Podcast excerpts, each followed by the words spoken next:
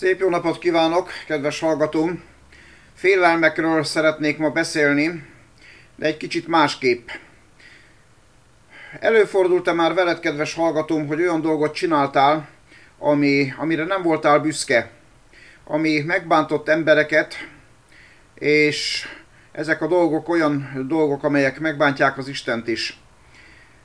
Bűnök, így nevezi a Biblia ezeket a cselekedeteket, Mit tudunk tenni azért, hogy ezek a bűnök valahogy elmismásolódjanak, eltörlődjenek? Hova tudom tenni a bűneimet? Ez a kérdés ezen a mai napon. Tudom-e kompenzálni a bűnök elkövetését, a rossz cselekedeteket jó cselekedetekkel? Oké, okay, rendben van, hogy megcsinálom a magam jó cselekedeteit, de azok a rossz cselekedetek még akkor is ott vannak a számlámon.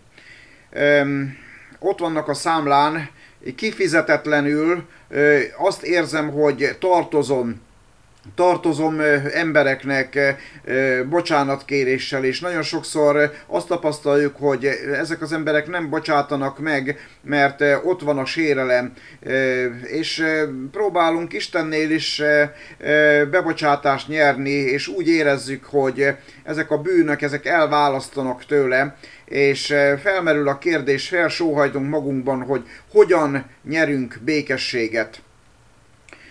Az Úr Jézus Krisztus az egyik mondatában erre bátorít bennünket, hogy legyen békességünk.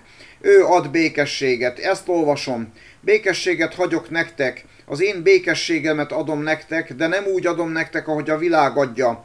Ne nyugtalankodjék a ti szívetek, ne is csüggedjen. Tudjátok mi a békesség? Amikor meg vagyok arról győződve, leellenőrzöm, és azt tapasztalom, hogy nincs kifizetetlen számlám.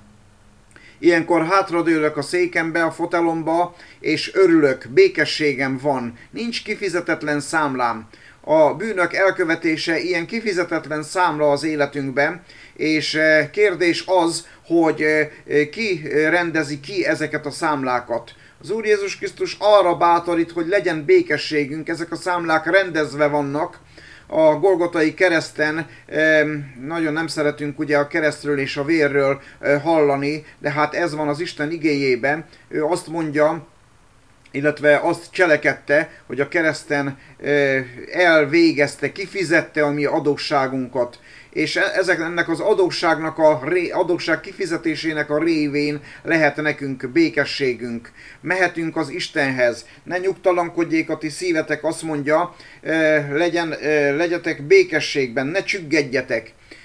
Azt ígéri másik helyen, hogy elmegy és helyet készít nekünk hogy ott lehessünk az atyával, hogy ne legyünk Istentől elválasztott állapotban, hanem ott lehessünk vele közösségben. A bűnök elválasztanak, de Jézus Krisztus ezeket a bűnöket elvette, eltörölte.